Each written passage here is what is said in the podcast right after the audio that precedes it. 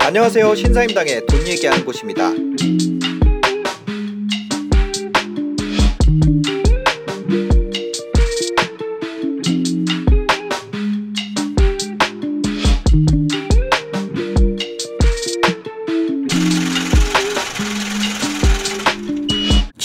김노조스라는 사람이 뭐 우리 너무 많이 아는 사람인데요. 네, 엄청 유명하시잖아요. 예, 이분이 네. 저 최근에 계속 책을 내고 있는데 네. 그책 내용 보면 이런 이야기도 있어요. 이분이 아마 연세가 70대 후반이실 겁니다. 네. 자기 70평생 보지 못했던 위기가 앞으로 1, 2년 내에 올 수도 있다. 어, 이런 이야기를 하거든요.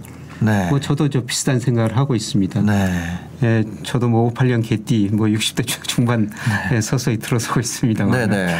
예, 제가 겪은 얘기가 97년 외환 위기였었고요. 네.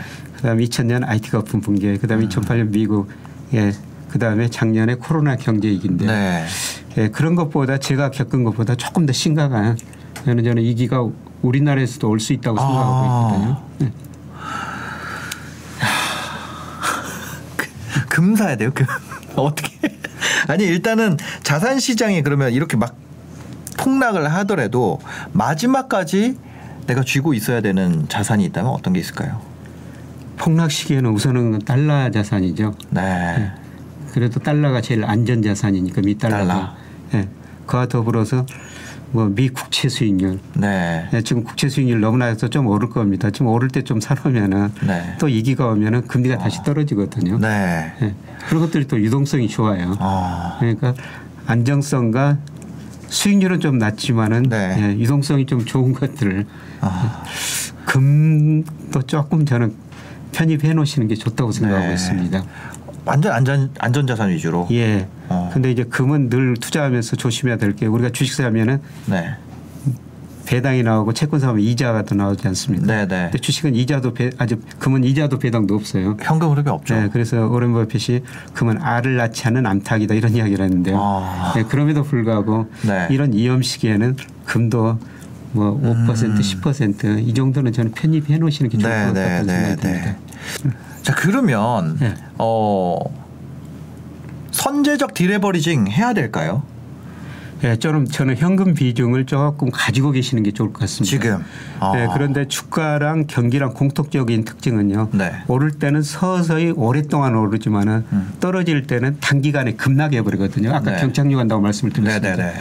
그거 대응하기 굉장히 힘들어요. 어. 그 시기는 사실 저도 모르고 아무도 네. 모르죠. 청산할 수 있는 기회를 주면서 이렇게 흘러내리는 게 아니라는 예, 거죠. 갑자기 떨어져 버리거든요. 예. 예, 그러니까 현금을 가지고 있으면은 주가가 더 오르면 그만큼 기회비용을 손해를 보는데요. 네. 그 시기가 오긴 오는데 언제일지 모르니까 네. 예, 미리서 일정 부분은 현금을 가지고 계시는 게 좋다는 것이죠. 현금을 가지고 있음으로써 이제 인플레이션 비용을 내면서라도 예. 버텨야 된다. 조금씩 돈을 내면서. 예, 지금 실질 금리가 마이너스인데 네. 현금 가지고 있으면 마이너스거든요. 그렇죠. 돈 내는 거죠. 예. 그래서 현금 비중을 좀 가지고 그럼에도. 아니면은 유동성이 굉장히 높은 자산들. 네. MMF에도 그- 지금 MMF에 돈이 많이 몰리고 그러니까? 그래서 단기채 금리가 그거 바뀌는 거 아니에요? 장기 금리가 내려가고. 예, 예. MMF 같은 것도 있을 수가 있고요. 예. 그다음에 만기가 짧은 국채 같은 것. 네. 뭐 금융회사 가면은 만기 여러 만기 그 국채 남은 것들 만기 짧은 네. 것도 있거든요. 네. 예, 그런 것들을 사놓으셨다가 음. 예, 다시 자산가격이 떨어졌을 때 저는 불을 늘릴 수 있는 굉장히 좋은 기회라고 생각합니다. 아. 예, 제가 뭐 내년 하반기로 말씀드리고 있습니다만은 네. 뭐 그보다 좀 빨리 올 수도 있어요. 아, 오히려 더 빨라질 수도 예, 있다. 빨리 올 수도 있고 늦게 올 수도 있고. 네네네. 제가 이제 증권회사 다니면서 가장 그 실수한 거는 네. 2007년에 미국에서 글로벌 금융위기가 온다고 그랬었거든요. 네. 예, 그런데 제 예상보다 늦게 2007년 말부터 조짐이 나타나 2008년에 2008년에 1년 차이죠, 뭐. 예. 예. 그렇게 시- 시차는 있을 수가 있습니다. 네네. 더 빨리 올 수도 있고 네. 더 늦게 올 수도 있습니다. 아. 예, 그런데 이제 더 늦게 온 경우는 현금을 가지고 있으면은 제가 2007년 정말 많이 욕을 얻어먹었죠. 네. 예, 위기가 온다 그랬는데 2007년 상반기까지 주가가 많이 올라 버리니까 네. 예, 사실 현금을 가지고 있는 사람 상대적 손실이니까. 상대적 손실이 컸죠. 근데 결국 예, 자산을 가지고 있는 사람들이 2008년에 큰 손해를 보시기는 보셨는데 아. 네. 예, 그런데 그런 기간 차이는 늘 있다는 걸 좀 말씀드리고 싶습니다. 아. 그럼 지금 우리나라 사람 입장에서 뭐 달러나 이런 거 좀 가지고 있어도 되겠네요. 어차피 내가 유동성 높은 자산으로 갖고 있으려면. 예, 그렇죠. 예. 그러니까 이기가 오면은 일시적으로 달러 가치가 오르거든요. 네. 그러니까 지금은 특정 자산에 집중, 특히 몰빵 투자를 하는데 그거는 굉장히 위험하고요. 네, 네. 좀 여러 가지 자산에 나눠 투자하는 게 좋을 것 같습니다. 아. 달러도 하고 최근 저 금값 많이 떨어졌는데요. 네. 예, 금에도도 좀 투자하고 어. 예. 네. 지금은 좀 여러 가지 자산에 나눠 놓고 투자하는데요. 어. 가장 좋은 거는 네. 유동성이 좋은 것들. 유동성 좋은 예, 거. 빨리 현금할 수 있는 것들. 예, 예, 예. 아, 지금 가장 유리한 거는 재빨리 유동할 수 있는 예, 예. 자산의 비중을 높여 놓는 것. 예. 예. 예. 그럼 이 반대로 유동성이 떨어지는 자산을 갖고 있다가는 좀 힘들어질 수 있겠네요. 예, 그렇죠. 대표적으로 유동성이 떨어지는 자산이 저 부동산이라고 할 수가 그죠. 있는데요. 지금 부동산 경기 전 세계적으로 너무 좋습니다. 음. 예, 사실 우리나라 집값도 많이 올랐지만은 전도시 평균하면은 네. 미국이 더 많이 올랐어요. 아, 네. 그래요? 예, 미국이 예, 2009년부터 한 전도시 평균 아파트 가격, 아 집값이 83% 올랐고요. 네.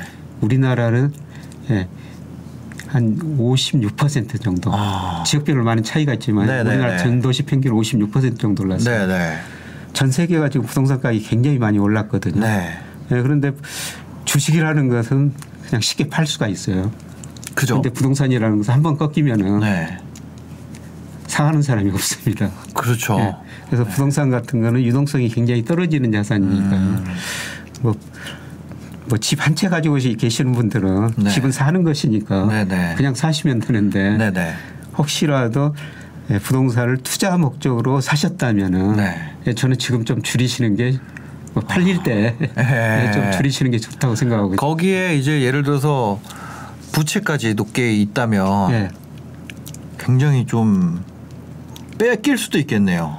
예, 그렇죠. 그러니까 팔면은 지금 팔면은 돈을 얼마라도 받는데 네. 뺏기면은 돈도 못 받는 거잖아요. 그렇죠. 계속 그 이자 부담을 해야 예. 되고요. 어려운 상황이 올 수가 있거든요. 음. 예, 그러니까 모든 게 그 주기라는 게 있어요. 네. 그래서 제가 경기 사이클 주기를 지금 말씀드리고 있습니다만 내년 하반기부터 수축 국면이다 이런 말씀을 드리겠습니다만 네. 자산 가격도 장기적으로 뭐 주가도 오르고 집값도 장기적으로 오르죠. 네. 예, 그런데 예, 주기는 있거든요. 음. 근데 제가 모든 자산 가격 주기를 구해 보니까 네. 지금 거의 정점 무렵에 근접하고 있더라. 싼 자산이 없다. 예, 예. 어. 모든 자산이 지금 그렇잖아요. 원래 원래 주식 채권 5대5 해가지고 이거 리밸런싱 하는 것도 이거 다 올라 버려서 그죠. 예. 아그 그러면은 진짜 현금 가지고 있어야 돼요. 현금은 그만큼 기업비용이 손실이 있으니까요. 아까 말씀드린 그 현금을 뭐 저는 뭐 한 3, 40% 네. 정도 가지고 계시는 게 좋은데 네. 뭐 그래도 기업비용 생각하면은 음. 뭐 유동성이 높은 네. 그죠. MMF, CMA 같은 네, 네, 네. 이런 금리는 낮지만은 그래도 유동성이 높은 상품들이 있거든요. 네. 예, 그런데 경기가 극단적인 침체에 빠지면 사실 MMF, CMA 그런 것도 위험해질 수가 있습니다. 네. 예, 거기에 들어간 상품들이 네. 예, 부실화될 수도 있으니까. 네, 네, 네. 예, 그래서 지금은 상품 구성을 단기 금융 상품 가입하시되 그 상품 구성을 보고 굉장히 안정적으로 구성되는 것. 예를 음. 네. 들어 국채 비중이 굉장히 높은 것들. 네, 네. 예, 이런 안정성이 높은 유동성이 높은 뭐 지금은 저 수익률을 따지는 시기라고 아니 저는 생각이 안 듭니다. 네. 그러니까 저는 상품 뭐 투자든지 금융회사들이 많은 상품을 하는데요. 결국 예, 투자라는 것은 예, 수- 수익하고 리스크의 균형이거든요. 네. 어떤 때는 수익을 강조할 수 있고요. 어떤 때는 리스크를 강조할 수 있는데 뭐 작년 4월 이후로 수익을 강조하는 시기였다면은 네, 네. 지금은 수익은 조금 비중을 낮추고요. 네. 리스크 비중을 조금 더 높이는 시기라고 보고 있습니다. 현금이 다시 귀환의 시기가 오네요. 예. 뭐 그 얼마 전까지 아 사실 지금도 cash는 trash라고 그렇게 생각 현금 혐오가 있는 시대거든요. 예, 예, 그렇습니다. 근데 그 다시 현금의 귀환이 머지 않았다. 예. 이럴 때 이제 쇼크가 왔을 때 어 아까 제일 모두에 이제 그 얘기를 해 주셨잖아요. 예. 쇼크가 왔을 때 한 단계 부자로서 업그레이드 될 수 있는 기회가 있다. 예. 부의 레벨을 올릴 수 있는 기회가 온다. 예. 이렇게 얘기를 해주셨는데 예. 그때 어떤 식으로 좀 접근을 해보면 좋을까요? 그러니까 제 주변에서 저 부자들 공통적으로 이런 이야기를 하거든요. 네. 시대의 흐름에 당하지 말자. 시대의 흐름에 당하지 말자. 예. 그러니까 개인한테 당하면 일부 자산을 잃을 수가 있지만 네. 아까 저 한 저 저희 고객 중에 한 분이 500억을 한 달 만에 잃었다 이런 네. 말씀을 드렸습니다만 예, 부자들 보면 이제 시대의 흐름을 알거든요. 음. 예, 그러면서 현금을 준비해 놓습니다. 예를 들어 가지고 네. 제 주위에 굉장히 부자 한 분 있는데요. 네. 예, 이분이 그 시대의 흐름을 잘 보더라고요. 음. 예, 그래서 이런 거 이기가 오기 전에 어, 예를 들어서 사업을 한다면 핵심 사업만 남겨놓고 주변 사업 정리하고 아, 좀 가볍게. 예, 가볍게 해가지고 네. 현금을 가지고 있거든요. 네네. 그럼 이기가 오면은 모든 것을 사실 싸게 살 수가 있는 거죠. 음. 예, 그러려면은 이기 갔을 때 자산가이 많이 떨어지는데 돈이 있어야 사거든요. 네. 예, 그런 분들은 현금을 준비해 놨기 때문에 살 수가 있고요. 음. 예, 그다음에 또 다른 특징 보면은 또 용기가 있어요. 네. 그러니까 또 보통 우리 같은 경우는 그 이기가 오면은 또 더 무섭거든요. 떨어지면 더 떨어질 것 같고. 그렇죠. 저 저번에 코로나 왔을 때도 네. 아 사실 제가 경제 방송에서 2011년부터 계속 있었거든요. 예, 예. 근데 보면 위기가 오면 사야 된다 이거를 계속 들었어요. 예. 근데 그 전에는 이제 사회생활 처음 했으니까 위기가 왔는데 돈이 없었고 예. 그러다가 코로나 왔는데 못 사겠더라고요. 이게 예. 천 1,500, 1,400, 뭐1,400 몇십 이렇게 갔잖아요. 예. 그게 1,000포인트 깨질 것 같고 예. 막 그렇더라고요. 예. 그 부자들은 이제 그럴 때 은행에서 돈까지 빌려가지고 또 자산을 하거든요. 예, 그런데 아. 우리가 한 가지가 주식시장에 저도 오랫동안 있으면서 네. 이게 주가가 오를 때는 계속 제가 어떤 종목을 샀는데도 이게 싸게 보이거든요. 음. 그래서 계속 따라서 사죠. 네. 예, 그런데 이제 주가가 떨어질 때는 이게 많이 떨어진데도 이게 비싸게 보여요. 그죠. 더 떨어질 것 같거든요. 망할 수도 있다고 생각이 예. 드니까. 예, 그때 이제 거꾸로 행동을 해야 된다는 거죠. 근데 그게 쉽지 않은 일입니다. 예. 예, 사실 뭐 저도 작년 삼 3, 4월 달에 예. 뭐 그렇게 코로나 위기가 터지니까 네. 저 어두운 면을 좀 많이 봤거든요. 네. 뭐 자료도 내고 방송에서 그런 이야기를 했습니다만은 뭐 지나가면 그런 게 잘못이었죠. 음. 예, 그런데 미국 그 역사상이요. 네. 경기 수축 국면이 1960년부터 평균하면은 한 15개월 정도 됐었어요. 네. 여러 순환이 23차례 순환이 있었는데 네.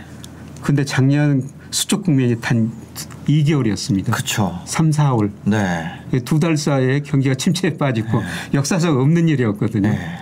예, 그리고 4월, 5월부터 지금까지 회복되고 있는 겁니다. 역사상 없는 수준의 통화를 풀었고 그러니까 통화 정책이랑 재정 정책이랑 뭐 쓸 수 있는 거 다 썼잖아요. 그만큼 돈을 많이 썼다는 겁니다. 네. 사실 우리 정부가 돈을 많이 쓴다고 그러는데요.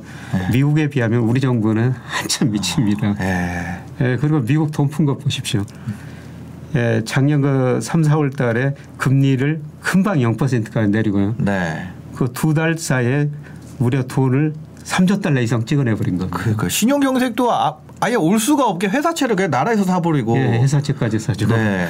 예, 그러니까 경기가 그렇게 빨리 회복됐는데 음. 문제는 그 결과로 부채가 너무 증가해 버렸고요. 네.